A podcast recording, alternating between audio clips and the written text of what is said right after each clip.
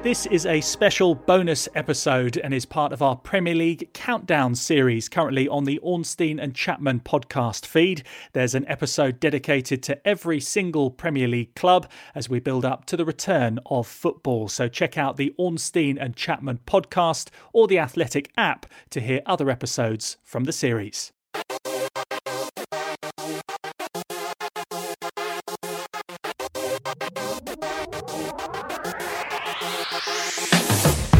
Hi everyone, it's Adam Leventhal and uh, welcome to the Athletic's Premier League Countdown podcast. With the return of the 2019-20 season only days away now, we're releasing 20 podcasts on the Ornstein and Chapman feed, each one dedicated to a different Premier League team. So that's two podcasts a day, every day, up until football returns. Now, if you're not already a subscriber, you can sign up right now and take advantage of our 30-day free trial by going to theathletic.com forward slash Ornstein and Chapman Chapman to enjoy the best football writing anywhere just as the season makes its long awaited return. Now, in this episode, we're discussing West Ham. They sit 16th in the Premier League table. We can welcome the Athletic's West Ham writer Roshane Thomas and his co host on our dedicated Hammers podcast, You Irons, Sam Delaney. Gents, great to have you on board. Just take us into the uh, the podcast if you can. Uh, what have we what have we been enjoying uh, during lockdown and uh, maybe prior to that? And what have we got to look forward to with, with West Ham? Well, we've taken the opportunity to spend uh, a lot of time chatting to our heroes and to some legends of the club, talking over old times. And, you know, I, I'm, I'm sure everyone's felt this, but I've actually welcomed the opportunity to immerse myself in a bit of nostalgia, especially like if you support West Ham and there hasn't been much to celebrate in recent years, it's fantastic to sort of press pause on all that stuff and get back to the days when, you know, there are some happy memories attached. We spoke spoken to the likes of Ian Bishop, Alvin Martin, John Moncur, Tony Cottee. Marlon Harewood was fantastic about West Ham's run to the 2006 FA Cup final and his sort of vivid and quite moving memories of that sort of um, sad day, really a sad but happy day in our sort of recent history. Uh, Ian Bishop was really fascinating last week, talking about um, how his personal life was affected by rumours of a, of a homosexual relationship that he was um, alleged to have been having with Trevor Morley throughout his career at West Ham. Unfounded rumours, but he, he spoke, you know, the the sort of stuff that was sort of, you know, kind of terrace Bante spoke really, you know, movingly about the effect it had on on his life and his career. Uh, so we've had a great time all round. Really, He's spoken to some interesting people and um, look back on some great times, haven't we, Shane? Yeah, and also a name you forgot to mention as well, Jimmy Walker. Oh. Uh, yeah, I mean, he spoke about you know being number one at Walsall it was, and then you know having to come at West Ham and fight for his position with Stephen Bywater. So yeah, he was also a great guest. Shared a lot of funny stories. So yeah, all in all, it's been it's been really good. The guests we've been able to get on the UI's podcast. Yeah, do check it out. Um, you can download it via the uh, the Athletic app, and it's available in all uh, good podcast places as well. Um, Roshane, I'll, I'll come to you on this in terms of where West Ham were pre-lockdown. Just just take us back to that moment because it's I mean it's, it's it's looking dicey for the club at the moment, isn't it? It was, but I mean, some fans would argue that you know the enforced break somewhat came at the wrong time for West Ham because you know blatantly the team was starting to make some sort of progress. I mean, well, the three one win over Southampton, you know, one of the best performances at home this season, and you know David Moyes is starting to play 4-4-2, Haller and Antonio up front, and things are starting to look positive. I mean, I know there was the um, the three two defeat at Anfield, but again, even in that match, West Ham could have won, or even at least come away with a draw. So there are signs that the team was starting to make progress. Even just seeing people like Fornals come out of his shell and play well. You know, Haller, who struggled at parts of the season, had him in a good partnership with Antonio, as I mentioned briefly. So yeah, so it feels like the break somewhat came at the wrong time for West Ham. So hopefully the team can sort of uh, rekindle that magic after the uh, well when it resumes uh, week on Saturday. Roshane, I'm putting you down as a as a glass half full sort of person because I'm looking at the uh, the recent results. Defeated against Arsenal, Liverpool, Man City. Okay, that could happen to anyone. Uh, there was another defeat against Liverpool, uh, Leicester, a draw against Everton and Brighton, and a defeat against Sheffield United. it's a really, really long run with only one win, and you focused on that win, and I, and I, praise you for that. I think it's it's a good way to look at it. But yeah, I, and and you've looked more in depth as well, and you watch West Ham all the time, so we will see how they react after uh, after the lockdown. Um, Sam, so they're level on points with Bournemouth. Um, they occupy the final relegation spot. It's very, very tight down there. How worried are the fans at the moment? I think anyone who's been following West Ham for a while is always worried. We're never not worried. well, you know, I mean, we've seen fantastic West Ham teams packed full of international players go down in ways that almost defied all logic. So you can never relax. Um, relegation is always a distinct possibility. However, you can usually get a sense of watching performances uh, as opposed to results of what your chances might be in the final running. And I think, you know, Roshane, I, I agree with him to a large extent that although the results don't suggest that we, we hit a run of form, there was a clear improvement in the sort of atmosphere surrounding the team, the way in which they played, the confidence with which they played um, over the last few weeks. And we were unlucky in a couple of games. We were unlucky as well with our fixtures that we were coming up against the likes of um, Arsenal and Liverpool. But we could sense that there was something, it maybe in the mindset of the players, that they'd suddenly found their feet, they'd found their confidence, they believed in what the manager was saying. Uh, if you look at the fixtures we've got ahead of us, there are enough in there, I think, uh, in the final few games for us to feel reasonably confident about getting to together enough points to stay up. But of course, it's entirely dependent on what the other clubs around us do. Um, we've got some very losable games. Uh, I would say, not least the the first one up, which is against Wolves, and even though that's at home, that doesn't count for anything now. Wolves had really hit a good run of form, and I think are an excellent team. Then we got Spurs, Chelsea. None of those games are easy. Easy, but then after that, we've got a run of Newcastle, Burnley, Norwich, Watford. We've got Manchester United, uh, and then final day we've got Villa. So we're playing a lot of teams who are around us. And I think that's what David Moyes is banking on. The thing that's unknowable is whether or not the players will be able to get back to the sort of small amount of momentum that they had built up in their performances just before lockdown. I mean, we don't know how any of these players for any clubs are going to respond, and it'll be fascinating to see.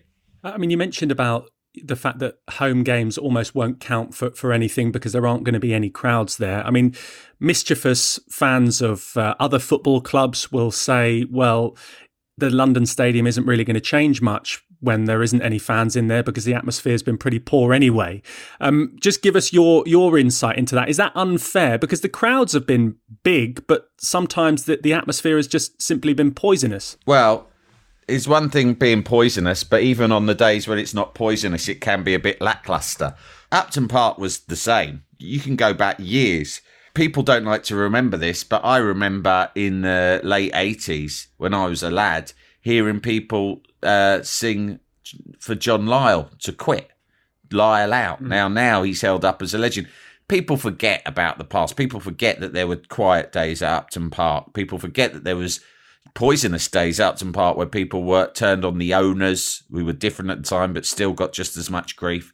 Um, managers, players. So it's always been like that. The real problem, actually, is that it's quite rare now that we have one of those extra special afternoons or evenings at West Ham where the crowd seem to be able to lift the the team uh, to perform above its above its usual um, standard.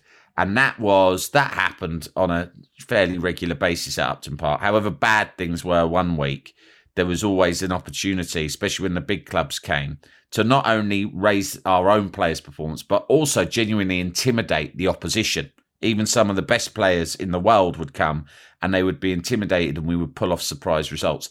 That's something I haven't yet seen happen once at the London Stadium. And that's a shame. Um, and that was where West Ham's home advantage used to come into play sometimes in a relegation battle. Now we don't have that. So lockdown or no lockdown shouldn't make too much of a difference.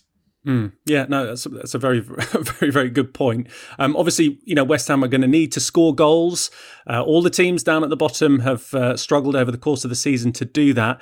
Uh, I mean, Roshane, in, in, in your view, with Sebastian Haller on what seven goals this season, I vividly remember two of those goals being scored against uh, Watford earlier on in the campaign when things were looking pretty good for West Ham, weren't they?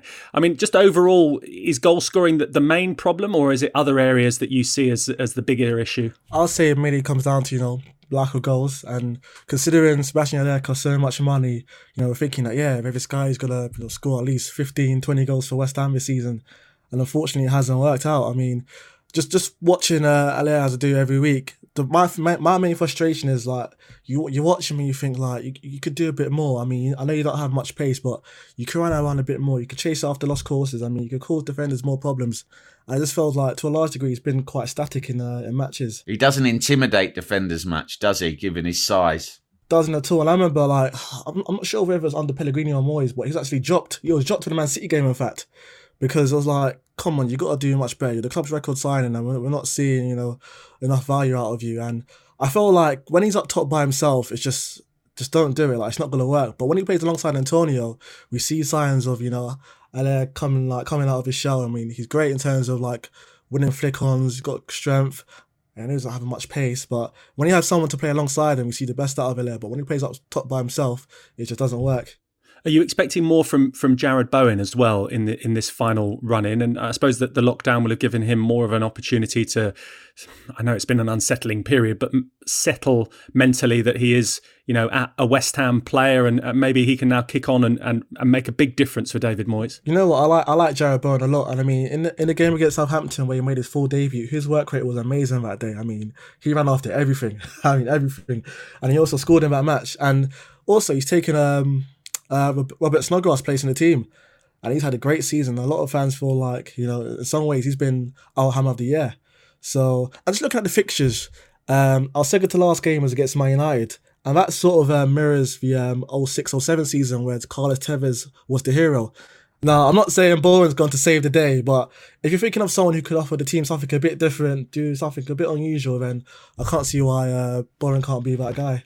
I think he's going to be our. I've got hopes that he's going to be our key player because he came into that team, and I think that, that our our um, our improved form coincided with his arrival at the club, and it wasn't a coincidence because I think he was a young player with a huge amount of confidence because he's been doing so well in the championship, and he plays with an effervescence about him, and I think that that being introduced to the squad, not just on match day, but probably in training too has made a, a difference to them because he upped, you know, he might have raised the bar a little bit. The way he plays is that he's positive. Every time he gets the ball, he wants to run at defenders, he wants to shoot, he looks confident he's going to score. And I think that that's probably had an impact on the rest of the team. And I think that with that mental attitude, he's um, well placed to bounce back from this lockdown period and um, and also you know take a few Premier League defenders by surprise because a lot of them will be unfamiliar with him. So I think you're right. I think he could be this year's Carlos Tevez, and I, am banking a lot on him. You don't want it to go down to the penultimate game of the season, though, do you? You want to be well safe by then. I'm going to expect it to go to the final day of the season. Um, okay. I think it will because I think it's close down there. And I think, you know, that's a cliche nature of the Premier Leagues. I think all of those teams around us are capable, right down to Norwich City, capable of pulling off surprise results um, along the way between now and the end of the season. And also, we've got the fact that the, these these games will be squished together in such quick succession, which will probably lead to more unexpected re- results. Uh, I think that it will go to the wire. Um, uh, but I think that West Ham certainly have the play and stuff. I've seen West Ham go down before in the past where I just thought, well, our squad's just not good enough. It is clearly self evidently one of the worst teams in the Premier League, and we haven't got enough to stay up. This squad certainly has enough to stay up. It's a matter of whether David Moyes can get them all in shape um, and and uh, capable of doing it as a team. It, you know, but we, have got we have got the ability. We've got so many great creative attacking players in that team that we should be able to do this. You mentioned David Moyes there. Um, what's your what's your feeling towards him? The the general feeling from the fans towards him, and even if things you know don't go to plan, will he stay? If you do stay up, is he the man to to build a brighter future? My feeling towards him is one of indifference. Uh, I think probably that uh, there's a, there's a few other fans who share that with me. I've got nothing against David Moyes. Some people really didn't like him the first time he was there. They thought that the football that we played was very, you know, boring and practical and all those other things that West Ham fans moan about. Um, I like the idea of a hard-working manager who might be given uh, a long time to build his own sort of uh, brand around the club, which is something we haven't really allowed anyone to do since maybe Allardyce. Um, so I like the idea of that. But you know, I don't trust the board to have any long-term strategy. You know, I, they just they just don't operate that way. They are whimsical. They, you know, they wake up and make decisions each morning depending on the mood they're in. As far as I can establish from their ten years in charge, um, you know, I've heard from people close to the board that you know, I I heard someone quote a, a friend of one of one of the uh, people who run the club quote them as saying, "Well, the reason we got David back is that we know that we can get rid of him again cheaply, so it's not too much of a gamble." So whether we stay up or go down, I think it will come down to the whim of the three people who run the club, how they feel the day after the season ends, and also crucially, and this is what happened to Moyes before, who else is available? They might have kept David Moyes on last time, but they it, it came to attention that Pellegrini was available and their head was turned by that because it felt like a sexy appointment to hire a manager who had once managed Real Madrid, right? So the same thing will happen again. If an agent of a more attractive sounding manager rings up David Sullivan the day after David Moyes keeps us up, David Moyes will be out it's an incredibly difficult situation, uh, Roshane. I mean, you you've covered some of the, the fans' protests against the board. I, I, mean, are we getting into sort of Newcastle and Mike Ashley territory here? That this is a relationship that is never ever going to work. You know, there's such animosity there. Do, do, you see there any? Is there any way of the, the board building bridges with the fans over over coming seasons and and faith being restored, or is you know the things that Sam is saying, that other fans are saying. Is is it just a minority or is this a majority view from West Ham fans? I mean, Adam, we could do an hour long special on why fans are frustrated with the board. Um, I've got loads of time on my hands, so yeah, go for go for I mean, your yeah, life. I, I, agree with Sam. It's the majority, to be honest, because um, you know whether it's the mood to, to the London Stadium, whether it's Karren Brady's column. Uh, the club not bringing in the right personnel in the transfer market, they're not being like a director of football, I mean, there's just so many things why West Ham fans are so frustrated. And just touching on the protests, I mean, from my experience, I thought a lot, of West, of West Ham fans, it hasn't affected the players at all. I mean, the one against Southampton, the team won. The one prior to the game against Everton, the team won. The only protest where the team have won is the black balloon protest before the Liverpool match. But still, the team played so well. So I don't, I don't see uh, this sort of resentment going anytime soon. As I mentioned, the fans are just really frustrated, and we had um, Andy from Hammers United on the UIN's podcast a few weeks ago, and even he said when everything's calmed down, they're still going to protest. So it's not something that's going to go away anytime soon. To be fair to, to him and the people behind this latest protest, though, is that they've, you know, in the in the past, and I'm talking about last season, there were protests that really were to the detriment of the team and to some fans actually, because it got a bit nasty. There was splinter groups that got a little bit aggro with each other. There was booing during the game. We all remember a couple of years ago we had a fan running onto the pitch and there was an altercation with Mark Noble. I mean, it was really messy.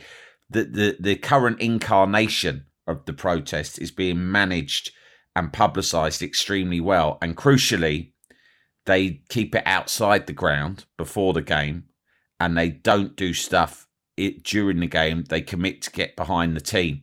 So, uh, and, and people have observed that quite well. And I think that's why, as Roshane says, it hasn't affected performances. And just just one final question, and and this is one that applies to a lot of teams at the bottom of the division. West Ham, obviously, with Karren Brady, have had someone very vocal um, in not wanting the season to continue, and she was one of the first to come out and say that. Other clubs have have had it maybe a little bit later towards the the decision time. Do you think that when you've got someone so publicly saying that we probably think that the season should be scrapped because it is down to self-interest and every, a lot of people have, have admitted that that it can have an impact on the players when they get back out there? Or do you think you know considering what you've said about the protests that there is very much a, a bubble around the team and they will be able to not be affected mentally by thinking hang on a minute we could have really done with this season being called off Sam or, or Roshane, who, who, wants to take that one on? I, I, tell you what, I think that it was uh, just another uh, you know, embarrassing, um, uh, uh, just an embarrassing outburst by one of the people who runs our club. Karren Brady, like David Sullivan, never fails to find new and imaginative ways to humiliate us. Um, it just looks pathetic and self serving. Um, and crucially, I think it does send a bad message to the players because whilst David Moyes is trying to say, lads, we're good enough, we're going to do this, stay focused, we we've got the quality. You're great lads. We're going to do it. You've got the owner of the club, not for the first time, and I doubt for the last, undermining that message by you know more indirectly saying, "Listen, we haven't got much faith in this team staying up." So what we'll try and do is find other avenues to um, avoid relegation. It's it's pathetic and embarrassing. And funnily enough, West Ham fans and and you know West Ham as a club have got nothing but disdain for Sheffield United because of the way that they tried to use law courts and and kind of loopholes to uh, you know get out of a relegation that befell them fair and square um, back in 2007. Well, now we're basically trying to do the same thing. And, and Adam, very quickly, it all comes back to Karren Brady's column. I mean, and I don't know the exact quote, but I remember like when Robert Snodgrass went on loan to Aston Villa, she pretty much said like he's not good enough like to be a West Ham player. I hear you laughing, Sam. He's not good enough to be a West Ham player. And I mean, pretty much the words come back to haunt her because now Snodgrass is one of West Ham's most important players. The truth is, the truth is, just briefly, the only way that these owners would have a hope of um, surviving uh, uh, you know, and and you know the fans being happy with them still being associated with the club is if they appointed a new chief executive, a new board, and they step back as owners. That is what they have to do. If they're if they are unwilling or unable to sell the club, that's their only option. Gents, it has been fascinating to uh, experience a glass half full and a glass half empty um, at times from you, Sam. But no, it's been really, really fascinating to, to get your views on uh, West Ham of, of old, uh, of current, and and maybe of the future as well. So thanks very much for coming on. It's a pleasure. Thanks, Adam. Thanks, Adam. No problem, guys. Uh, if uh, you aren't already subscribing to The Athletic, make sure that you go to theathletic.com forward slash Ornstein and Chapman to enjoy all of Roshane's writing on West Ham, plus much, much more. Uh, you can currently take advantage of a 30 day free trial if you want to try it out before committing to a full subscription. And with that, you'll enjoy all the best football writing as the Premier League returns. And make sure uh, that you do download The Athletic's dedicated West Ham podcast, You Irons, uh, Roshane and Sam on great form each and every week. So uh, do make sure that you uh, catch up with some of those previous episodes and uh, look forward to the narrative as the, the relegation scrap maybe goes down to the final day if our nerves can manage it. Uh, keep an eye on this podcast feed and the Athletic app to hear all 20 of our Premier League countdown podcasts, each one dedicated to a different team. And not many to go now. We'll be back soon for the next one.